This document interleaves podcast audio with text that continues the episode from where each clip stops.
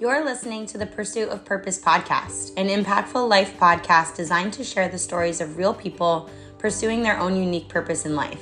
Our hope is that through shared experiences, we might be able to relate and encourage others to pursue in life what makes us feel most alive. If these experiences resonate with you, please share this episode with others so that we can continue to impact change. Thank you for your support, and we hope you enjoy this episode of The Pursuit of Purpose. Hi, Mr. Suarez. Hello. Do you like Mr. Suarez? Um, no. No. Is Mr. Suarez your father? Or is that no. like the... I don't know. I just uh, it's not as it's too formal. Like, Yeah. I like being informal. I mean, I'm I'm a PT who originally had to practice in khakis and a button-down shirt and a tie, and now I practice in my my Lululemon. I was pants gonna say your my- leggings and yeah, sports bra. yeah, exactly. Right. So, um, I'm I'm very casual, very laid back. So I don't, you know, yeah, yeah, Pat Patrick is fine with me. P dog, maybe? P dog maybe. Anyone Yeah. call you that? Nope. Okay, so that's my new name That's for your new name. I was like on my way over and I was like, I'm gonna introduce him as Mr. Suarez. Yeah. I bet he'll love that. so who are you? What do you do? Um, so my name is Patrick Suarez. I'm a doctor of physical therapy. Um, and I think that just kind of touches a little bit of what we do. Um, because, you know, people have, some people know what PTs do or they think they know what PTs do. Um, and then some people have no idea what physical therapists do. Um, they're just somebody that uh, doctor once referred them to to go get some exercises to get their injury better that Yep. that no one knows what's wrong with them. And so um, what I like to say at our practice um, is that we're a little more performance based, and I think you've seen that too um, in our communications with with gym owners and and coaches and things like that. Um, we're very much into into movement and continuing to get people to move or to start getting people to move, um, doing it correctly, doing it safely, and doing it in a manner that allows them to do it for a long time. Yeah. So that's kind of in a nutshell what we what we do, and and I think we're kind of we're a very a good collaborative force with with gyms, um, coaches, other other types of, of of areas that people are trying to trying to be fit or or continue in their sport stuff like that. Uh, where are you guys? We are located in Latham, New York, and Saratoga Springs, New York. So we have two Oh, I offices. I forgot you had the Saratoga office. Yeah, so we have a Saratoga office. That one's run by um, mostly by one of our senior PTs, Allison Sinikowski. Okay. Um, she's been practicing for close to 15 years. Um, so she runs that location mainly up there. Um, and then and then we have the Latham location, which is more of our main our main hub. Okay. Mm-hmm. Uh, where is your Saratoga location? Like this one inside of another gym? The the Saratoga location is its own standalone office. It is in a building with other gyms. So Gotcha. there's a metabolic meltdown in Oh, there. Oh, it's in there. Yeah, peak performance. So there are a couple Yeah. of like uh, ball sport athlete type gyms. Yeah. Then metabolic, which is kind of your HIIT class type of gym. Yep. Uh, there's a powerlifting gym in there.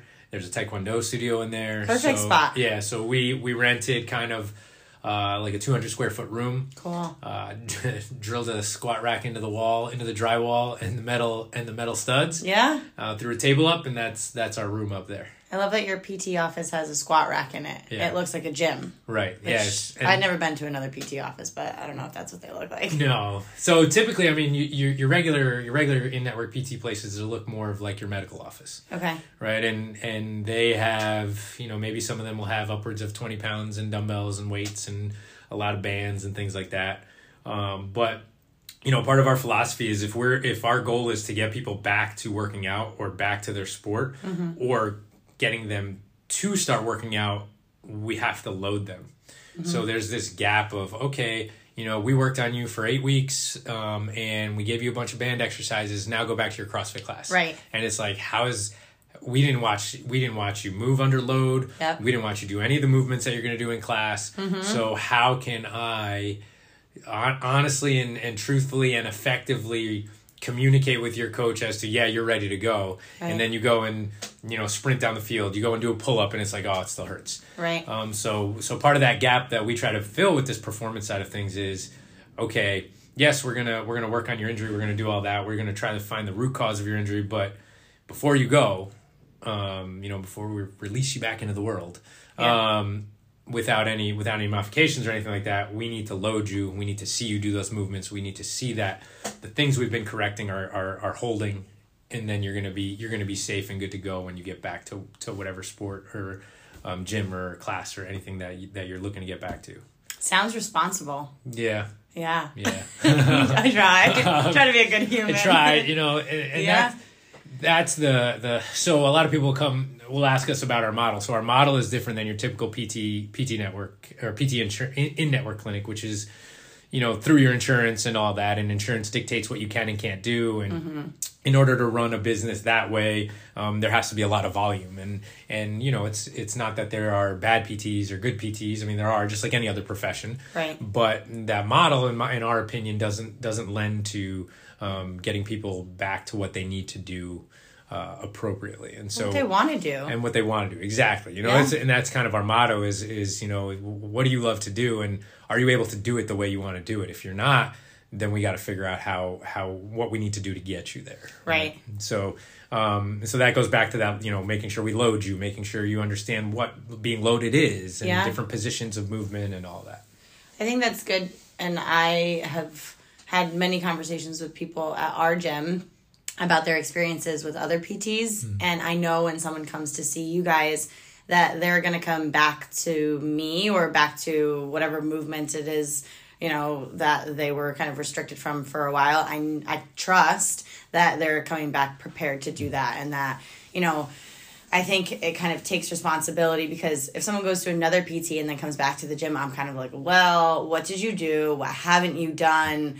Um, okay, so you're basically like a baby, and we need to ease you into all these things. And I haven't seen you do anything, but when people come to see you and they come back to the gym and you give them clearance to do things, I trust that they're actually ready to come back and that they've done the things and that you're sure that they've like done them properly.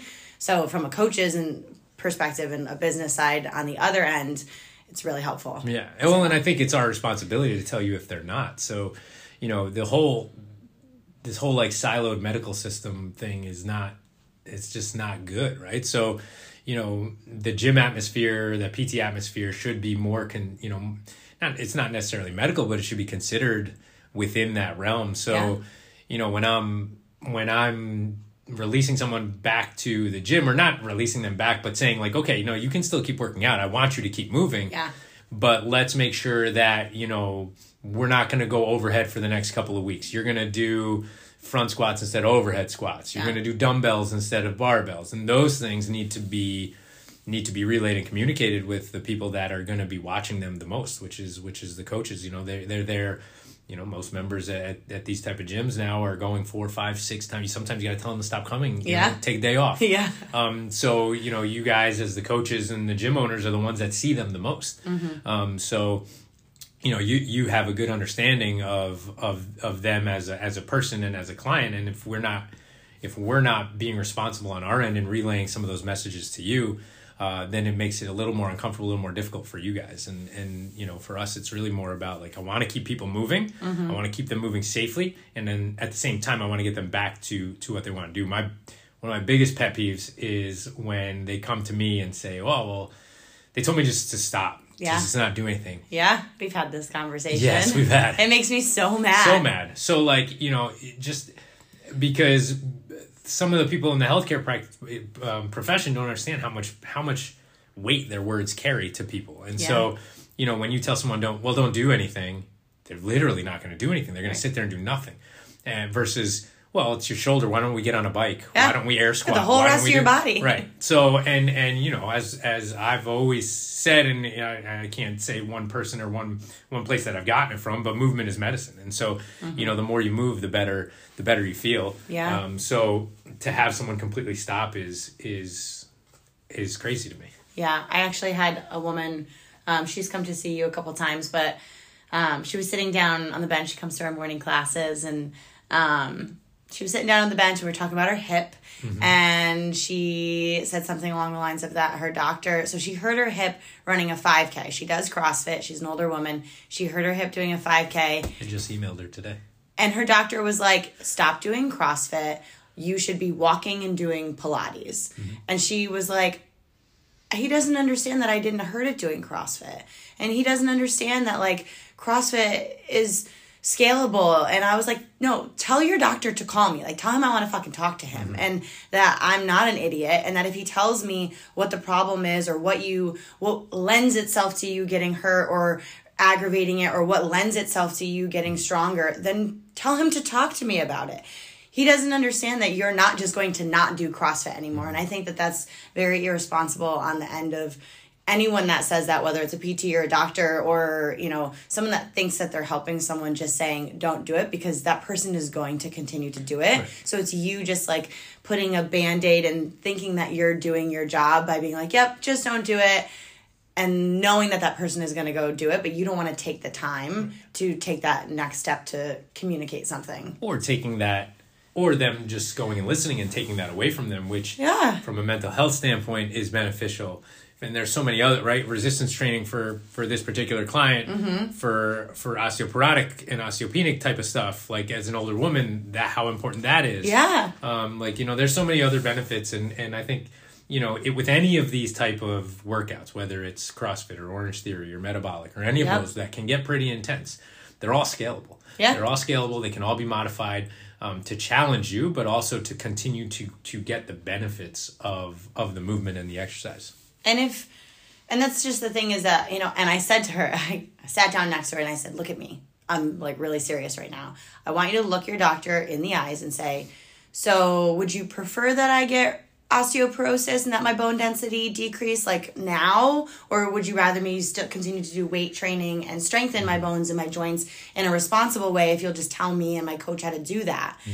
And she like just looked at me and i was like no because weight training and training in a responsible way helps you to not break your hip at 72 right. years old, go into a nursing home and fucking die at 73. Yeah. Yeah. Like the stronger you are, the longer you're going to live. And your doctor is essentially saying that your mental health and your physical health is not that important to me. So I don't, I'm not going to take the five or six minutes to call your coach and say, you know what, maybe this person just needs to decrease their volume. Right. Or how about we just don't lift that, have them lift over this much weight or whatever it is. It's, to me, it's like, what? Yeah. I just don't understand and, and, I think you'll see that start to change. Yeah. Right? That'll start to change as um, as as you get some more turnover in the medical field yes. and things like that, and the, and the newer generations come in, who where this research, I, mean, I think it's, it's some crazy crazy rule like it's like it takes like 17 years for research to actually hit practice. Okay. Um, and so where where a lot of this research that has happened in the last 10, 10 to 20 years will start to come in you know in these next in these next five to ten years. And some of that yeah. you know it's something that we see now. We have a couple of a couple of physicians that we work with um, a little closer that um, that understand that. And uh, you know when we when it's the same thing with the coaches. Like when we refer people to them we we communicate with them as to what we're doing what they're doing mm-hmm. um, what we're seeing why we're seeing it. Um, and so I do think I do think it's it's going mm-hmm. slowly in the right direction but but it's going that way and and you know unfortunately you have some some still some scenarios where that's just not the case. Yeah. I feel like that is also a common theme throughout much of medical like outside of movements and injuries and and external things on the inside too. And I I've this is like a whole other conversation, yeah. but I think that you know, and I talk to people sometimes who complain about doctors and complain about you know, the medical industry and I'm like yeah, but you also have to understand that mm, probably 85 to 90% of people don't have the same mindset of you. Most people, a lot of people go mm-hmm. to a doctor and they just want a quick fix. Right. They are actually looking for a reason to not go to the gym. They're actually looking for a reason to not, um, you know, change their diet. If you mm-hmm. can give them a pill, if you can give them something that just makes it not hurt anymore, a lot of people want that. Right. And so from a doctor's perspective, insurance, like all the time perspective, it's like, okay, most people are going to respond to this because, you know, a lot of people if you sit down with them and say you need to change your whole livelihood, you need to do this extra these extra six yeah. exercises, most people are going to be like, you know what? No, I'm, not going to yeah. do that. But the people that come to you, mm-hmm. because generally they are, if you want to go call them athletes in the way of they work out five to six times a week religiously, it's important to them. They're willing to do that stuff. Yeah, well, they're invested in they're invested in their health and they're motivated. I, I call them I call them motivated movers. Ooh, Whoever it is, that. whatever whether it's you know whether it's your mid to late 60s uh, grandma who's just wants to stay fit to get to be able to run around with her grandchildren yeah to your 15 year old you know 15 year old stud soccer player who's gonna you know getting signed by multiple division one colleges right now Right. and stuff like that they're they're both they're motivated movers right and so their motivation might be different the type of movements that they're doing might be different but they're motivated to maintain their health um, from a longevity standpoint both both sides so Yeah. that's you know those are those are the type of people that that we love we love working with because they're going to invest that time it takes to actually make the changes you just talked about Right. and change your habits change your change change the way you eat change the way you move change how often you move change like all of that those are all habit changes Yeah. um and they don't come they don't come easy you got to have a little bit of skin in the game in order to do that so What do you think motivates people to make those changes? Um, I would for us that what we see here, um, it's a combination. So we have both, you know, younger athletes who are motivated by trying to get to that next level, whether it be you know make varsity or play college or not just play college but play Division One or um, you know anything like that. Just have a gr- have a good senior season. Um, that that motivation is there for those younger for those younger clients as as you move up and get a little bit older that motivation changes you know some some people when you're going in in kind of that early adult uh, stage is more just to try and maintain your fitness level that you had when you were younger or have a little bit of that competitive edge or it's a big stress relief for them right? And so those Yeah. those are the motivators um, that I typically see with that age. And then as you get older it's more just to be able to like life's crazy. I got to keep up with life. Yeah. um, not only is this my hour to, to relieve stress but it helps me you know stay stronger it helps me stay more aware i can you know i can be up and moving constantly with my kids my young kids my teenage kids my grandkids um, and then it comes more down to you know ultimately that mortality thing right Yeah. um, your whole goal uh, is and I, again i forget where I, where I hear this but i just hear things and then i like them and then Yeah. i use them um, is like i'm Just quote yourself. I'm just looking to to make me harder to kill. Right? Yeah. So whatever makes me harder to kill, and whether that is physically, mentally, um, through through health and, and nutrition, you know, whatever keeps me keeps me healthy and makes me harder to kill, but from disease or physical stuff, that's that's what I'm looking. That's what I'm looking to do, and that's what I'm looking to help people with. Yeah. And my first, our first podcast was on motivation through discipline. And we were talking a lot about how when people get older, you know, motivation, if you're not that high school athlete mm-hmm. trying to make a team or, you know, if that tangible thing isn't there as motivation, people kind of lose reason to, they feel like they lose reason to work out. And that's what I mm-hmm. was telling someone was just, you know, what about not dying? Right. like, what about not, you know, again, I use this example all the time, but you, you know, it's like, you know, you're 56, 60 years old, you fall, you have osteoporosis, you break your hip, and now you're in an assisted living. Right. And then, and then what? And then what? Yeah, because then So you're big- definitely not getting up and moving around and all that kind of stuff. Yeah, Right? That I, I would say we have some people who are more motivated just to be a better um, a better image and a better and a and a better role model for their kids. Yeah. Like, you know, practice what you preach kind of a thing. Yeah. Um, you know, you they'll they'll they'll get you know healthier and want to move more um, because you know their kids are starting to move more, get into get into sports, and they want to be able to move and do things with them. So a handful of different reasons. Yeah. Um, but but I think you know any way that you get that motivation, you know you have to hold on to that so that you can Yeah. keep you can keep doing it because like you said it, it's hard. Yeah. It's hard to do this stuff. For sure. Uh, what got, what made you like decide to pursue this route of PT? Um, so actually, originally, I wanted to be a pediatric physical therapist. Okay. I, I wanted to work with kids. Um, so uh, I loved working with kids, especially like coaching and all that kind of stuff. And it, and when I was in school, it just so happened that we do clinical rotations, and the pediatric clinical rotation I was supposed to go on fell through like a week beforehand. Okay. So I never did the pediatric rotation. I did an orthopedic outpatient rotation, um, and then that that clinical instructor, um, you know, had told me what a great job I did. And then my next one was already planned, and that was going to be another sports one. Okay. So I did. I ended up doing two of the. You're not supposed to. You're supposed to do different ones each time. So I.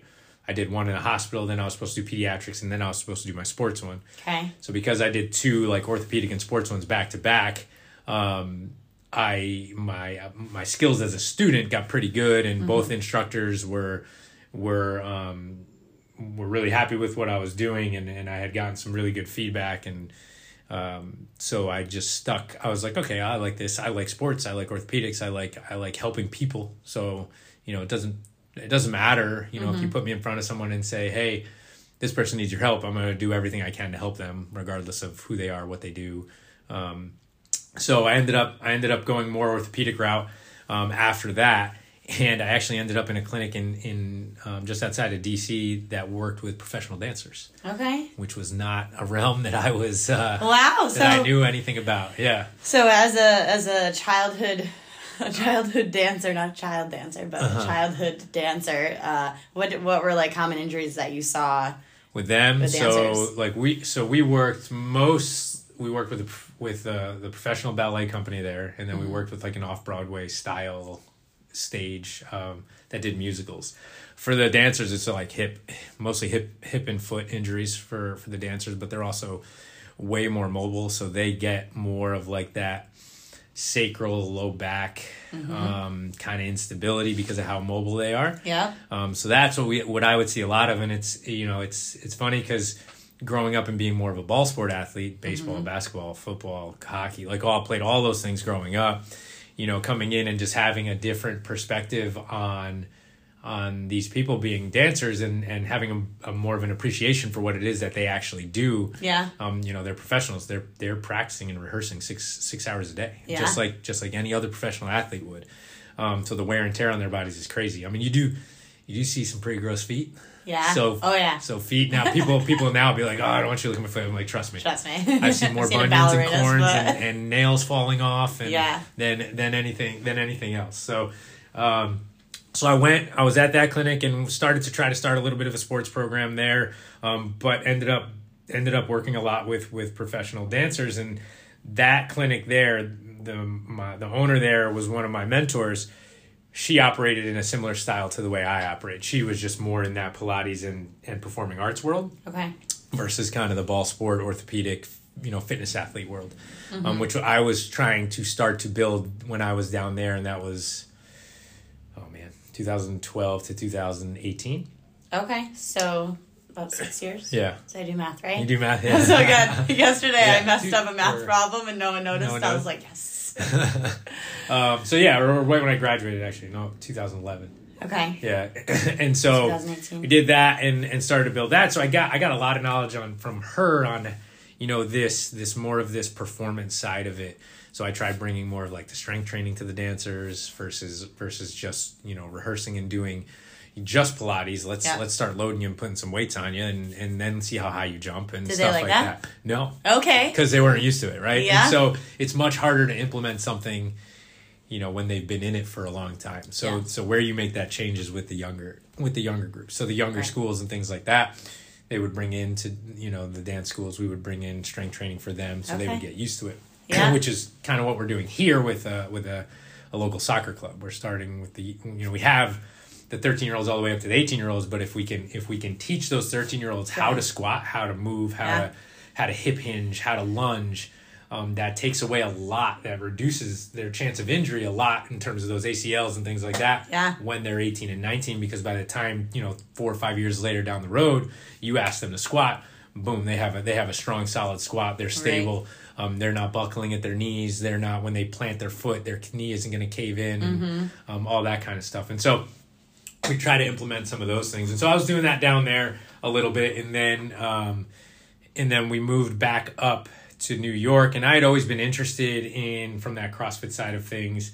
Um, when we moved back up to New York, I jumped right into a CrossFit gym, which you know you were there. Um, So this was 2018. yep, that's when we So moved here. right that's when I before my gym opened. Right before you opened, yeah. So Okay. you were there. You were working out with us at the gym that summer, I think. Yep. So I, I moved here March 2018. That summer, I started. um, We moved here March 6th, 2018, Okay. and I started at the CrossFit gym March 24th, Okay. 2018. Um, and I loved it. I love the competitive side of it. You can be competitive with other people. You can be competitive You've with never yourself. done it before. Nope. Okay. Um, uh, and I was a pretty good mover. I had my, or I had, I don't have it anymore. Uh, I had my Olympic lifting certification. Um, I had I had a couple others. My I have my sports certification, orthopedic certification, PT. So I, and I played college baseball and soccer. So I was a pretty good mover. So I was like, all right, let me go try this. Yeah. Um, so went in, had my first workout. I was like, I could do this. There were like there were uh, sprint repeats on the rower. Yeah. Okay. 750 meters. Wow. And then so it was a 750 meter sprint, and then I think it was pull ups. Okay. And awful. I about threw up Ugh. on the rower. How many times? I think it was five. 750? Five Yeah. times? And yeah, Trying to kill you. yeah. So I I left. I got in the car, and I sat in the car with my head against the window because I did not feel comfortable driving home. Yeah. Um, because I didn't feel like I had complete control over Your body? my body, my Yeah. vision, my everything. Right.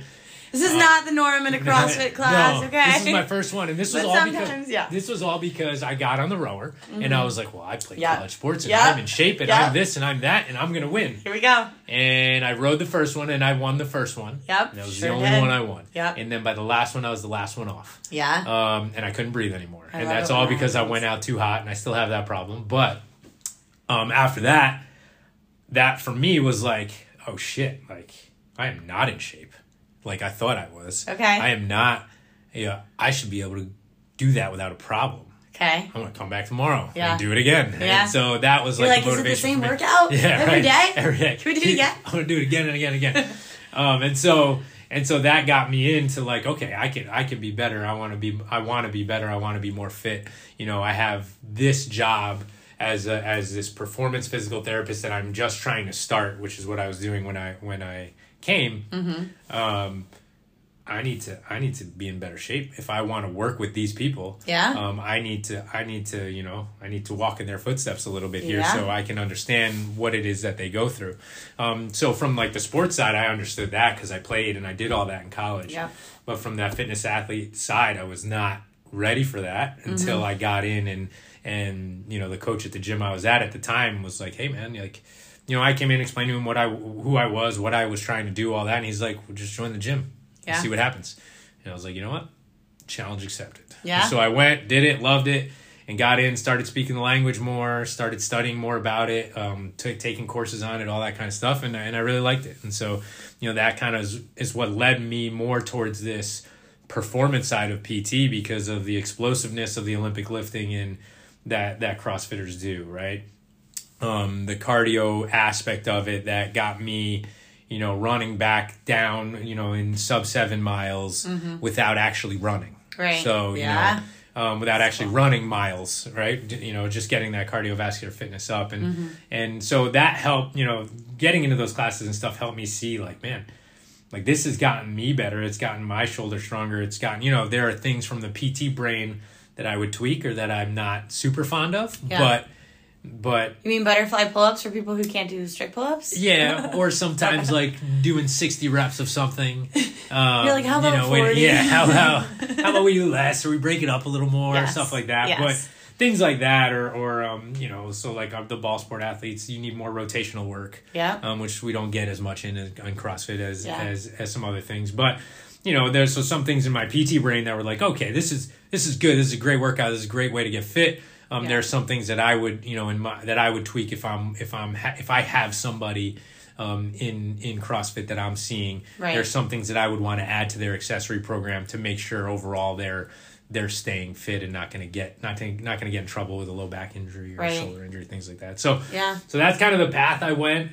Um, you know, I wanted to do pediatrics, then then went into ortho, performing arts, and then you know with a little bit of trying to build some sports, and then came up and went went fitness athlete and, and sports, and that's that's kind of where I'm at now, and I love it, um, mostly because, like you said, of that mindset, that motivated that motivated mover mindset. Yeah. Um, It's contagious. yeah, and it makes it it makes it easy to come to work. Yeah. So You work with people who like want to get better Right. and wants to continue to do what what makes them like excited on a daily basis. and they push back on me, right? Yeah. They challenge me to continue to grow, to continue to learn. You know, especially the, the kids who are on Instagram all the time. Like, oh, you see this guy? Have you seen this guy? Yeah, Instagram? you're like, you seen that guy yeah. Yeah, I know. I Does that make your life harder? Like the uh, Instagram yes, stuff? yes. Well, because some of it is like, um, well, this guy's doing this on Instagram and it seems to be working, and I bought his program for fifty dollars, and this one, I'm like, yeah, we we we've been doing that. Yeah. We've been oh do- yeah. we've been doing that for the last six weeks, Yes. but but it's like you're not doing it at home, but. Now that you're on Instagram and you're following this guy, Right. now you're doing his program. Or hey, did you see this on on this guy's? He's teaching you how to squat and this and that. And I'm like, yeah, that's why we had you put your feet here and your hips here. And so it's Yeah. kind it's kind of sometimes like that that parent thing where Yes. it's like you know you don't listen to your parents but you listen to your coach or you Yeah. don't listen to your parents but you listen to your teacher kind of Yeah. kind of thing. Sometimes that happens with the Instagram stuff, but it it's there's a there's a pro and a con, right? It makes people a little more educated if they're following the right people Correct. um, but it also can put can put negative you know negative education out there and stuff like that so um, you know when i do have people that that that are regularly on social media i'll i'll even i'll try to recommend like hey you should follow these people Follow or follow people. these people these people have good content you know if you're going to be on there you might as well you know if you know they're going to be on there on social media constantly Yeah. you might as well try and point them in the direction of people or things that you that you trust or you like or you think are, are, are good are good content to consume Yeah. because they're gonna like you said they're gonna do it regardless right Right. Yeah, I try to send people things too when I see something that I think would apply to them Mm-hmm. from like a reputable source. I'll send it to them. I, as you said that, I was just thinking about like, you know, what drives someone to do that? Because as a coach, I see that a lot. You know, I'll tell someone this, this, this. I'll tell them for six months straight, and then they'll go see a new massage therapist Right. that'll tell them the same thing. And they're like, oh yeah, they told me this Yeah. and this. And I'm like, I have no words for you. but I'm glad that it was delivered in a way that was that made you hear it and that you could like understand.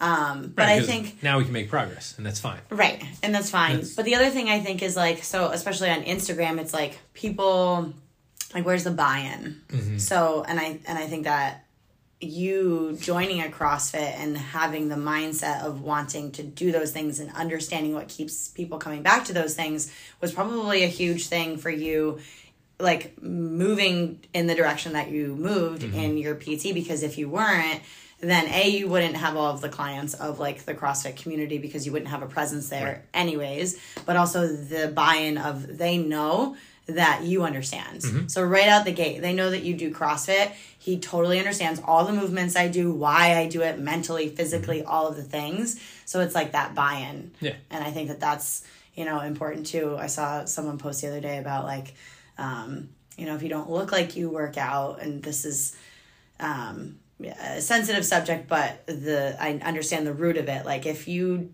if you are a coach or a gym owner and you don't look like you work out, what makes you think that people are going to like trust you Right. or, or buy into what you're saying? Right. Whether or not that's tech- you're, they don't think you're speaking their language. If you're Right. telling them to do something that you haven't tried, or you, or you have a, you know, and it's tough, right? Because you see it in you see it in sports also. Like you get like these head coaches that are like, oh, you didn't play, you know, at this level, but they can still coach, right? But right.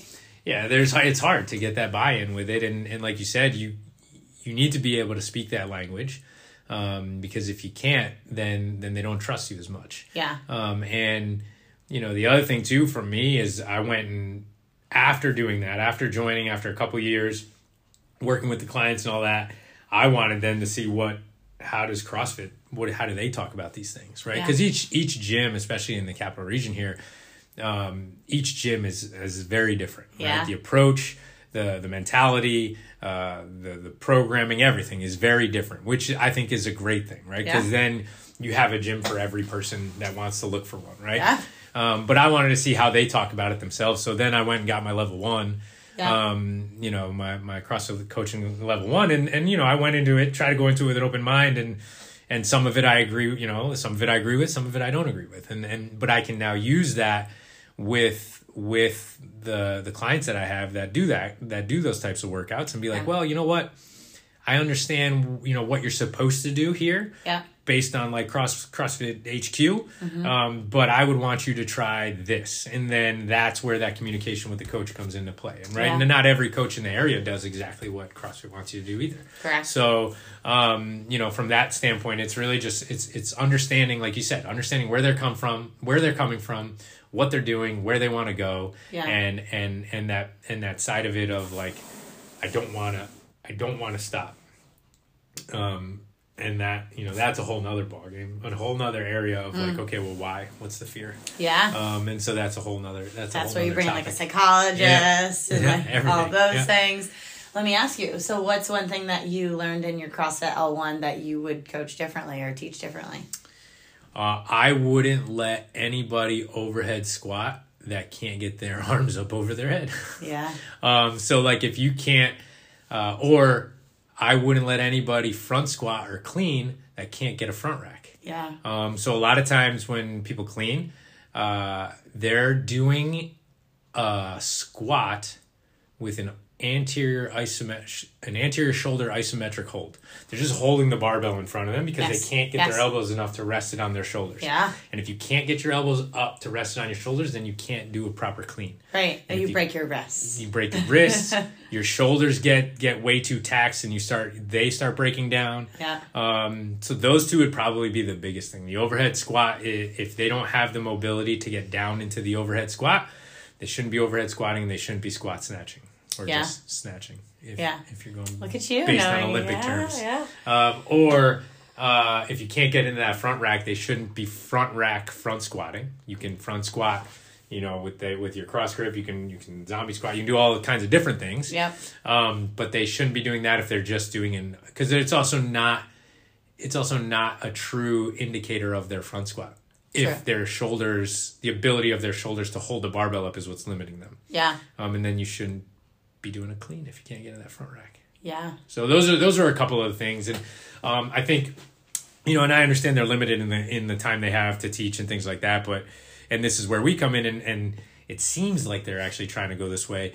You know, those people that don't get them, or those coaches that are in those classes that can't do that, or you know, how do you then how do you teach them to get that? How do you get those front rack positions? How do you teach mobility? What are we looking for? What are you trying to do? And Yeah. you know that's where we come into play a little bit more on on being able to to assess people's range of motion being assess people's movement and determining you know where the restrictions coming from and what do we need to do um, from either a manual therapy hands-on standpoint um, or an accessory programming accessory um, exercises standpoint for for improving that So, what would you say? Someone comes into my class and can't safely get into an overhead squat. What would you have them do in a workout? in a workout so if it's like in a WOD Yeah. If it's in the WOD and they can't safely overhead squat. So i usually just break the movement down right? So we want some kind of a squat and then we want some kind of overhead piece to it. Mm-hmm. So i would either split it up because generally speaking they're probably gonna, if you're going to do like a back squat instead of an overhead squat they'll probably move a little bit faster. Mm-hmm. So i would probably have them do a back squat and then an overhead like a seated overhead press. Okay. um, or I would have them do a, a back squat.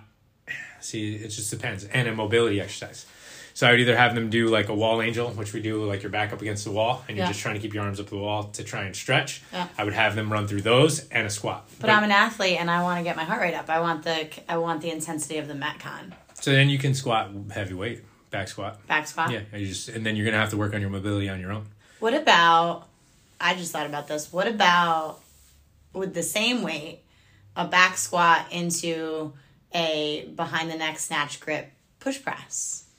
So like you have the bar, you back squat stands, and then Mm-hmm. Do like a push press. Yeah, if they can keep, if they can, if they can get overhead without the Yeah, squat, if yeah. they can get overhead in that power position up top in that push press, then yeah, yeah, that'd you be can cool. go back squat and then you can go or you can or you can yeah or yeah i would go snatch grip because then it's wider like the like the overhead squat Or would be. somewhere in between, Yeah. just a grip that is like that Mhm. they can get overhead with. right That would be a good but that's option. but that's how i look at it if you can't do something i look at what's the what's the objective of the movement right. and then let's break that down to get that stimulus in the WOD and then if it's if you can't do the movement for the lift then that's when we're working on the things that you would need to do to get that lift Right. right? So if, if you're working on like if you're doing a five rep max overhead squat and you don't have the ability Mm-hmm. Yes. to overhead squat, let's work on the things that will help you get that overhead Same. squat. Yes. And then if you're overhead squatting in the workout, now let's okay, what is that movement trying to accomplish? Right. Now let's break that down and see how we can still accomplish what we want in terms of strengthening and and fitness for that movement. Yeah. Just in movements that are safer for you. Yeah, I love that. Uh, we have a girl, a woman, who um, had a wrist injury at work. So she can't use her one arm right now. Like just can't do anything. Can't push, can't pull. Like it's very just can't do it.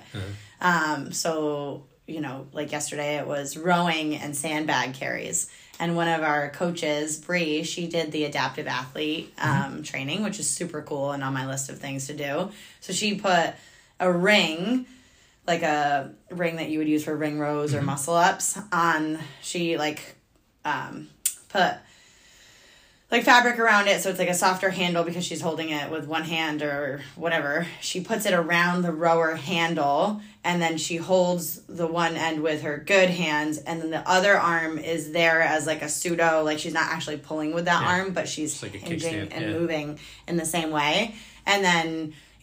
that Yeah. arm but she's like a hinging kickstand, and yeah. moving in the same way. And then, you know, it's challenging me to think of like, okay, so sandbag carry is like a midline hold, but she can do a, like a forearm plank, a weighted forearm plank. Um, so just thinking outside of the box in the way of, yes, what is, what's this movement going to do for you? So talking about overhead squats, that is something that I would do is like, okay, you can back squat and then you can do, you know, whether it's shoulder mobility or upper back strength or your triceps are just like Right. Rock solid locking it down your whole back and like shoulder area. Cause I feel like that's something I see, like people just can't, straighten their elbows. I'm like, what is going on there? And so a lot of times when that's overhead, if you can't straighten your elbow when you're going overhead, Mm-hmm. you're trying to use a lot of times it has to do with your shoulder stability. So if I'm going overhead and I don't have good shoulder st- stability, Yeah. I'm to let my elbow bend so I can use my biceps more to hold Right. the barbell overhead Yeah.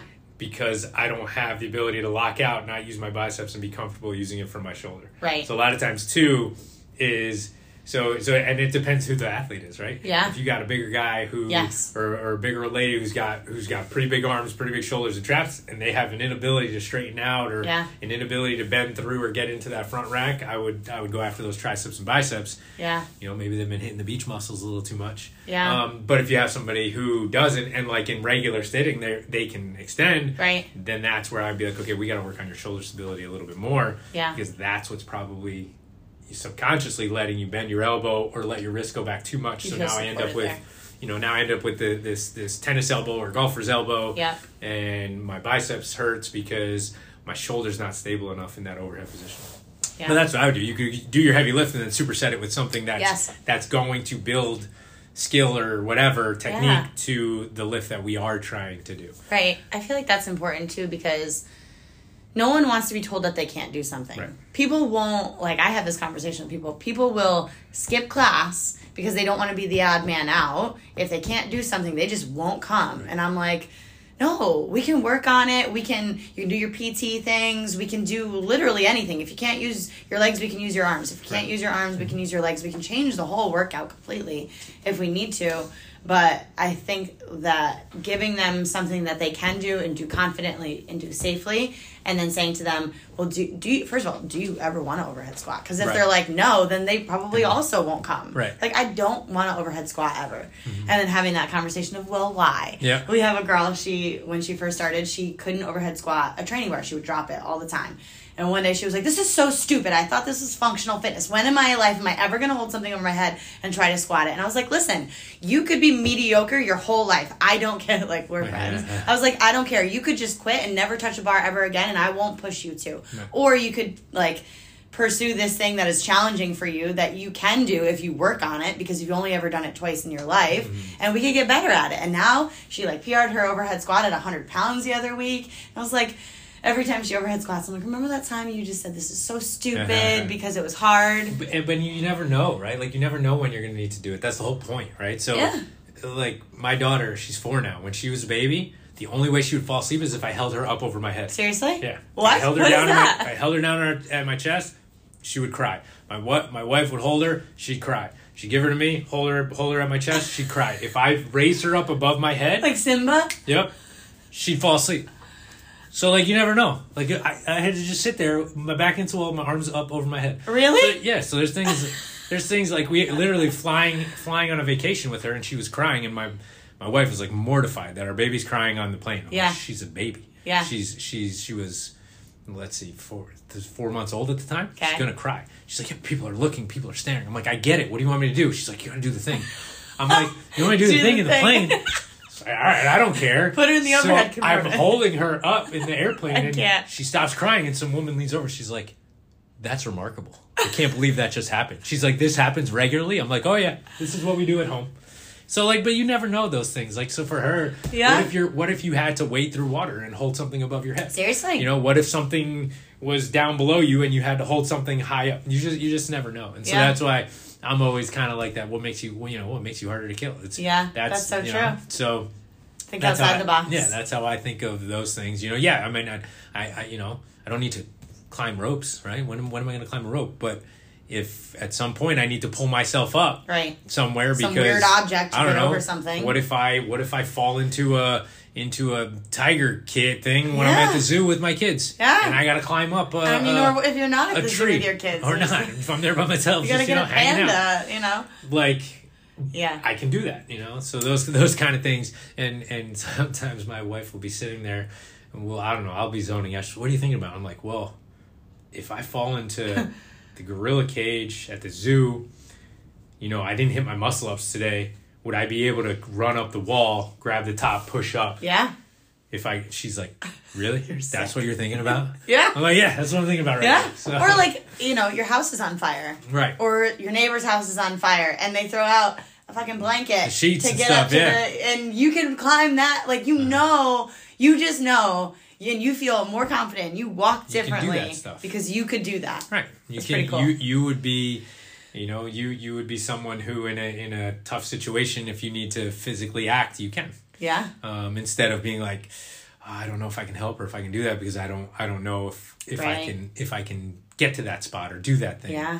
And you know, just being more physically active and, and just moving more and doing more things um, allows you to do that. And this is one of the big things we talk about with our with our older clients is you don't you don't lose balance because you get older right you lose balance because you stop using it. Yeah. Right? And so, you know, as you get older, you you move less, you sit more. Yeah. Um, you don't challenge your muscles as much.